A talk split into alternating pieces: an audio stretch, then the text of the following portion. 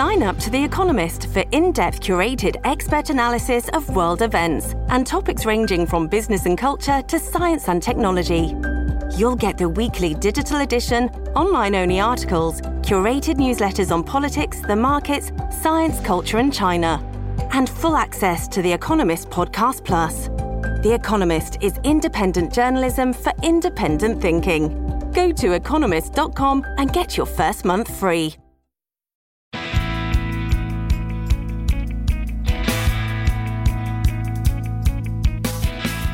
Welcome to the Thanksgiving week edition of Pudo Politics, the political podcast of the San Antonio Express News.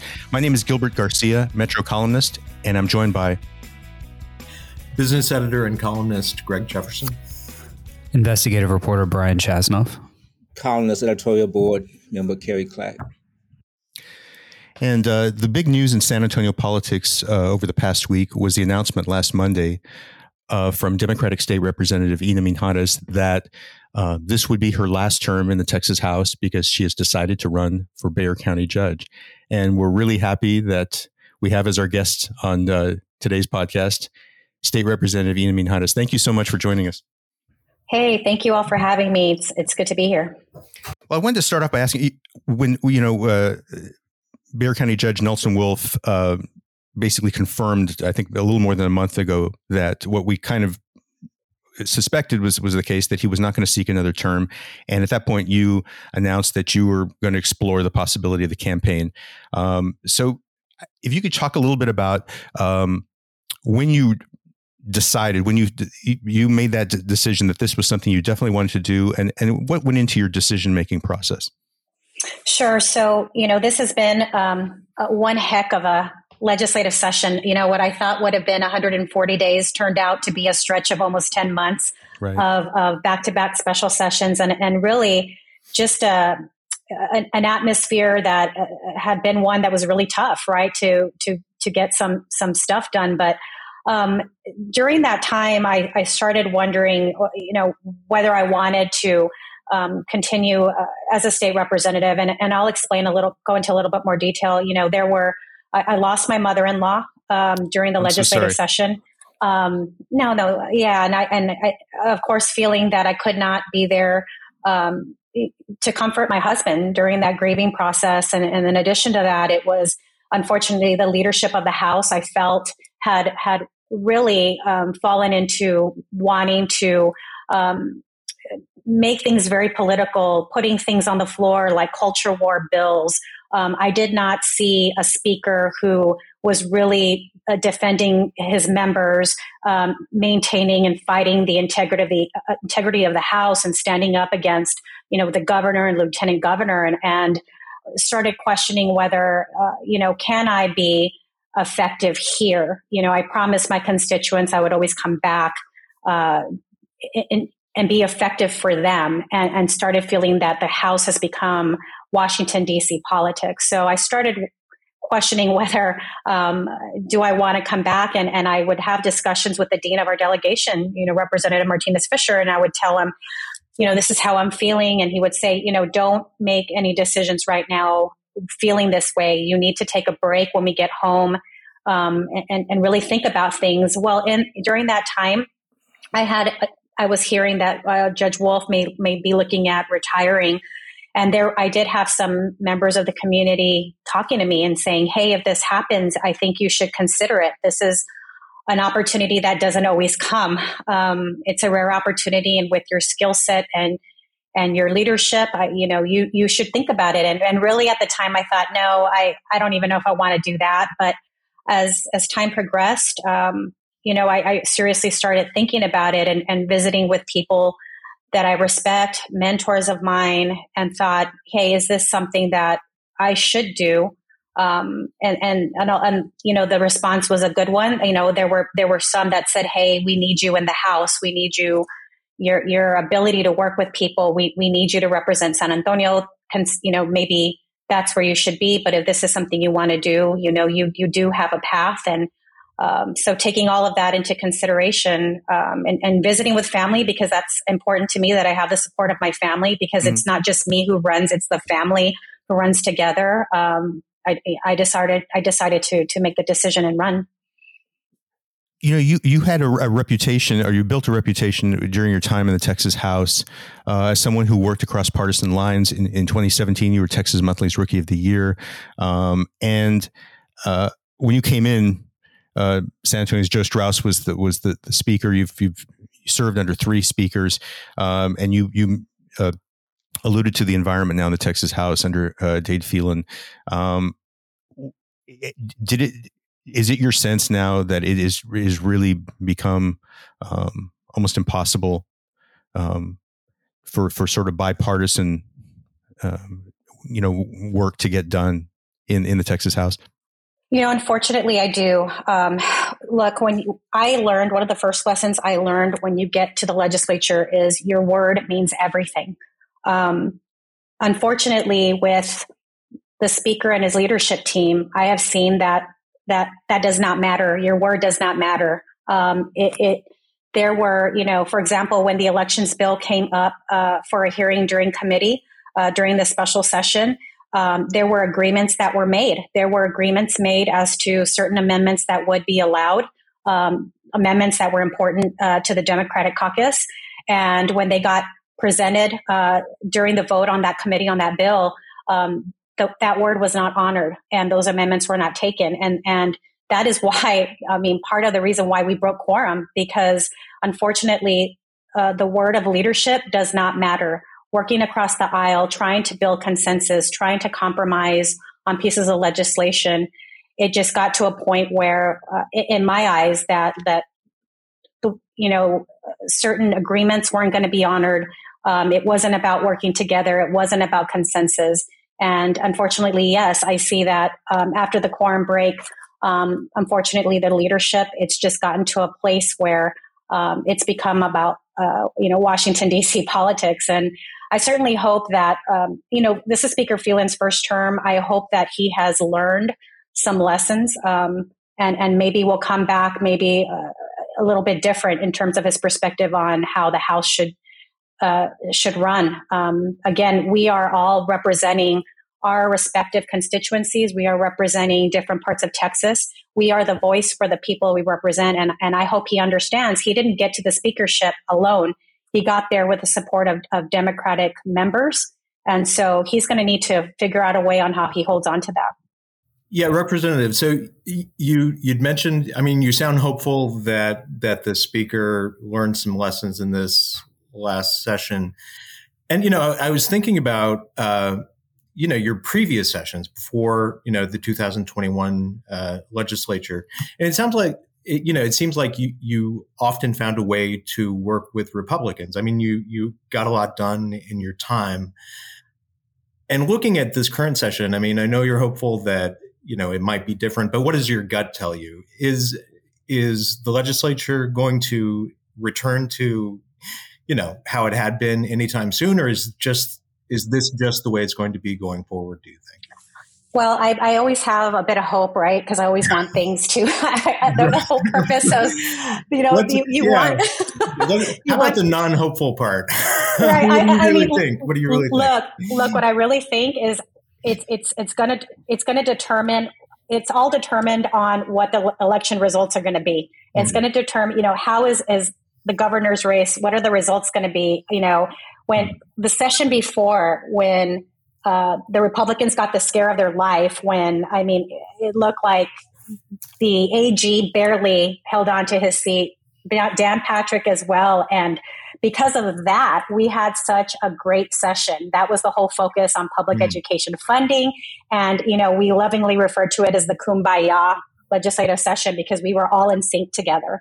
So I do have hope in the sense that, hey, if we have successful races, if you're not successful, if we come close, that is what's going to, prompt Republican leadership to want to work together. So, hey, I have a little bit of hope there.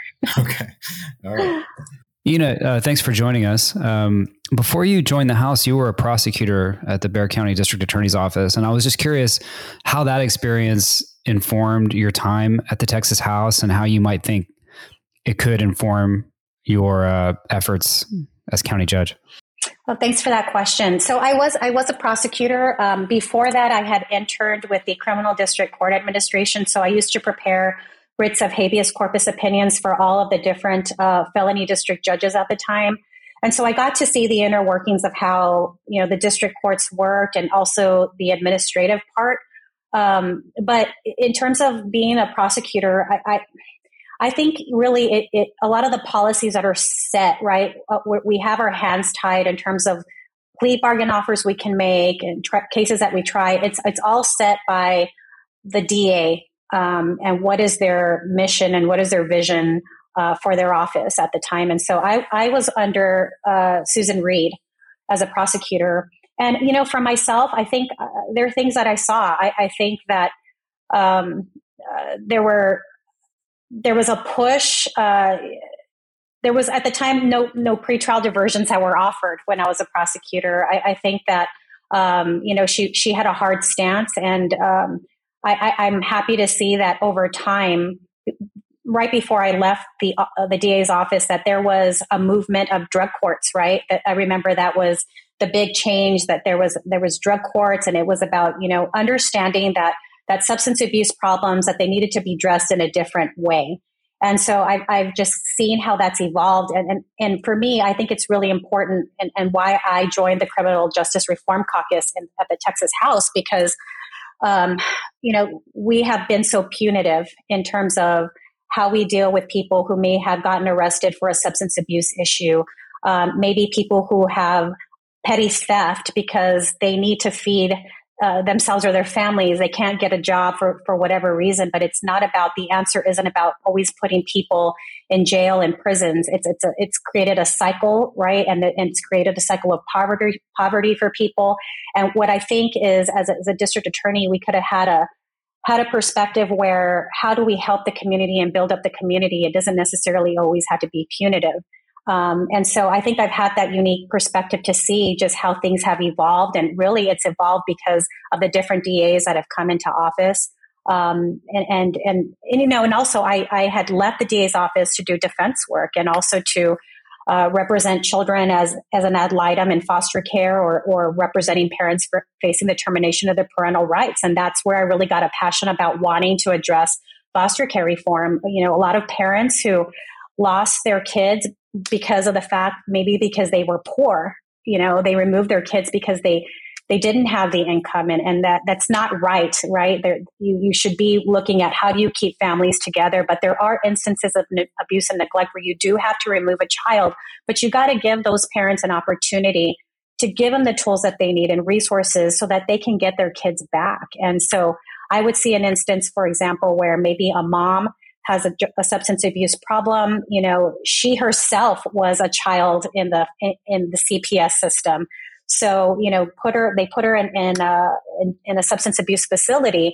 But maybe because of some problems there, she got 1, 2, 3 demerits and got kicked out, and it was very punitive. And now I'm seeing a whole different attitude, a holistic approach to working with these parents, giving them the support that they need, not punitive, and trying to make sure that they maintain the family. So, yeah, that's just different perspectives that I've seen as an attorney here in Bexar County. I want to get back to hope. You know, you know, what excites you about the possibilities of being a county judge? What excites you about the things that you can do? Well, I think it's a new era of leadership for Bexar County. I would love to build on all that Judge Wolf has done, but I think it's time. If you look, you've got, you know, my former colleague Justin Rodriguez now as commissioner of precinct 2. You have Commissioner Rebecca Clay Flores has come in and precinct 1. You got Trish DeBerry, and so it's new leadership coming in. It's the ability to work together, you know, even though we may have differences. I think that's what makes us stronger. I know them all. I hope to get to know Commissioner Rebecca Clay Flores better. But I think it's important that I think we can have new ideas. We can talk together about what can we do? What are different approaches? And I think it's just a new era of leadership. And that's what makes me so excited about it too. And in addition to that, when I was in the Texas House, I had noticed that there was definitely a division between the county and the city of San Antonio, the two different governments. They didn't really talk. They didn't partner. And because of the pandemic, because of the winter storm, I noticed this legislative session. It was awesome to see Judge Wolf and Mayor Nirenberg form a partnership and work together, and to show the community, like, hey, we're a partnership and we're here to serve you all. And so I have a lot of hope that hopefully we can break down those barriers. We can figure out a way how to work together. If there's something that the city of San Antonio can't do, how could the county supplement that?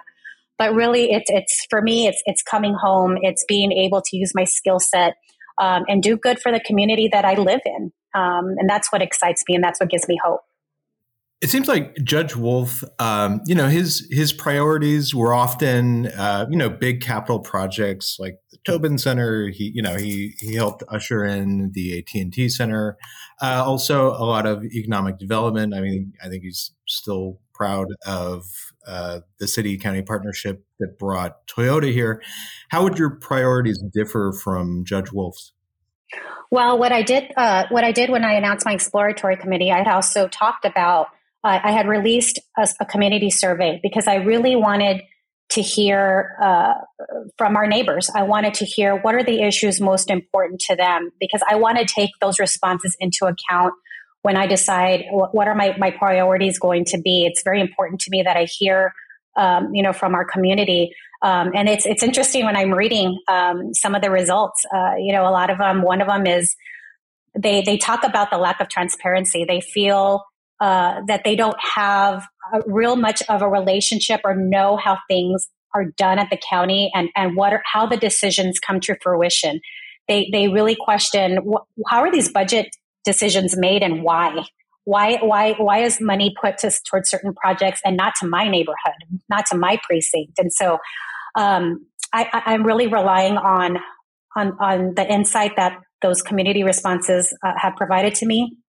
And then we'll decide my priorities. But of course, we always want to make sure, look, some of the things that our neighbors talk about, look, where I want a decent job. I want to know, how can I actually get a well-paying job? How can I support my family at the end of the day? How do I pay my bills? I mean, our neighbors are busy living their life, but these are their concerns. And how do I make them know that I care, number one, about what keeps them up at night, and two, how can I, as a Bexar County judge, how can I use my position to help alleviate some of those concerns that they have? You know, in recent months, we've seen some conflict between Sheriff Salazar and Commissioner Trish DeBerry with regards to the administration of the jail. Commissioner DeBerry would say that she's just trying to bring more transparency to the to the operations of the jail, and the sheriff has argued that she's wanting to privatize the jail, and that there have been some personal attacks directed at him. As county judge, how would you work to kind of make sure that everybody's on the same page with regards to this issue of the jail? Well, I think one of the critical responsibilities of the judge is how do you get different personalities to work together. And it's not just even on the court, right? It's in different county departments. It's the judges. It's the public defender's office. There are so many different personalities. But in regards to Commissioner DeBerry and the sheriff, I was watching what was going on when I was up in Austin, and it concerns me. I don't like to see two elected officials who have been voted into their respective offices by the voters. I don't like to see the fighting. It's concerning that it's gotten to this point, and I would hope that I could definitely bring them together to address, the differences in personalities. And really, I think when you can get that aside, I think you can have a respectful dialogue about what are the concerns here and how can we meet in the middle. I've definitely seen those types of disagreements when I was at the legislature, but it all comes down to, hey, can we just get into a room? Can we just talk? And maybe we need to get into a room and have the both of you all duke it out, and let's take it from there. It's about the people. That's got to be at the front and center. So let's just try to figure out what the personal disagreements are, and I'd be happy to try to facilitate that between them. You know, we still don't know who's going to be running for your Texas House district 124 seat. Last week, Councilwoman Melissa Cabello-Havard has said that it's something that she's considering, that she's thinking about it. And so I know I don't know if at any point you're going to want to endorse anyone, and I know it'd be too soon for that anyway. But if you could just talk a little bit about the kind of person you'd like to see succeed you in that district. I want a workhorse. I want a representative that is, it's not about the title. It's about going to Austin to be effective and to bring home important pieces of legislation about policy, being a voice of that district. I want someone that's going to be engaged with the constituents. And it's about the constituents, and it's about listening to their concerns. You know, a lot of what I worked on in the legislature came from the constituents, right? Who would come and talk to me about concerns that they had, problems that they had in their life, and then taking that input and then working on pieces of legislative, you know, legislation that I felt would help benefit them. But it's someone really that I just want who has just pure of heart, that really is going to care about the district and is going to work when they're in Austin. That's going to bring home the wins. That's going to bring home the wins for San Antonio too. You know, I think that's a reputation I established in the House. I was very no nonsense. They knew I was serious. They knew that I was always working. That's why I was the one Bexar County representative on the Appropriations Committee. That's why I was the one representative for Bexar County serving on the Redistricting Committee. It's someone that is pure of heart. It's not about the title. It's about doing the work. And that's who I want to be the next representative of House District 124. When you look back at the weeks you and your fellow Democrats spent in Washington, D.C., breaking quorum to try to block the passage of that restrictive Republican election bill, what are your memories of just the experience of that? Being there with a lot of your colleagues, but being away from home and not really knowing how long you were going to be there. You know, it was hard. It was not a decision that was taken lightly. And you know, I think I remember getting off the plane and seeing all of this media. I mean, just nationwide media and the exposure that we got, and it was a shock to the system. It was hard. You're dealing with the backlash of people who feel that we left, that we fled, and not understanding. Look, we used a tool. We used a procedural tool that was voted on by Republicans and Democrats. Every member of the House voted for this tool, and we used it. It was just an experience that was hard. I did not know when I would be able to get back home. It was a moment feeling, you know, we're away from family, we are away from jobs. It was a lot of stress, and going to the Hill, visiting with members of Congress, visiting with members of the Senate, and explaining to them why this mattered and why they needed to care about this piece of legislation. I always joke around, but I think I will one day write a book about the quorum break experience and what it meant to me. I feel though that it wasn't easy. It was a lot of stress. It was a lot of sleepless nights. It was knowing that my staff in particular were dealing with a lot of backlash from callers, not necessarily from my district. It was from all over the state, the vitriol that they got, the threats that they got. So it was a lot. It was a lot on my shoulders, but it was a lot on my staff as well. And you know, I'm very grateful to them that they were able to withstand that. But it again, for me in particular, it was hard. The quorum break was very difficult.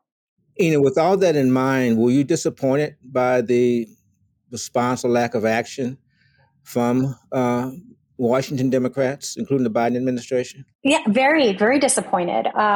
You know, look, we had the opportunity to visit with the vice president. I think Senator Klobuchar really understood the urgency of what we were doing. And I was so impressed. I got to meet with her, and she she's a powerhouse in her own right, and she has done all that she can on her end to push, you know, this piece of legislation and talking with her colleagues. But the frustration that I had, I'm disappointed that the president didn't meet with us. I think this is an attack on our democracy. I understand that he feels he has other responsibilities that he needs to tend to, but it's most definitely been disappointing. And really, I think there's a disconnect when we visited with members of Congress. I don't think they really had this on their radar. And it was telling them and explaining to them, look, mm-hmm. this is coming to the different state legislatures. And if you want to come back and continue serving your constituents, yeah. this bill could very much prevent you from getting elected. It's true. Hello, please wake up. Yeah. And I think when I worded it that way, they thought, oh my gosh, this is a problem. This is serious. So, yeah. This is serious here. Wake up. And I know you're in your bubble of Washington, D.C., but come on. Yeah, that was eye-opening to see that there was a lot of disconnect there. And it was explaining to them, look, this is what's happening in state legislatures across the country. We're sounding the alarm. Mm-hmm. You know, please wake up and do all that you can on your end. Well, State Representative Ina Minjarez, thank you so much for joining us. Good luck with your campaign. But we really appreciate you joining the podcast. And to everyone out there, hope you all are doing well. Hope you have a great Thanksgiving, and we'll be back with you again soon. Take care. Thank you.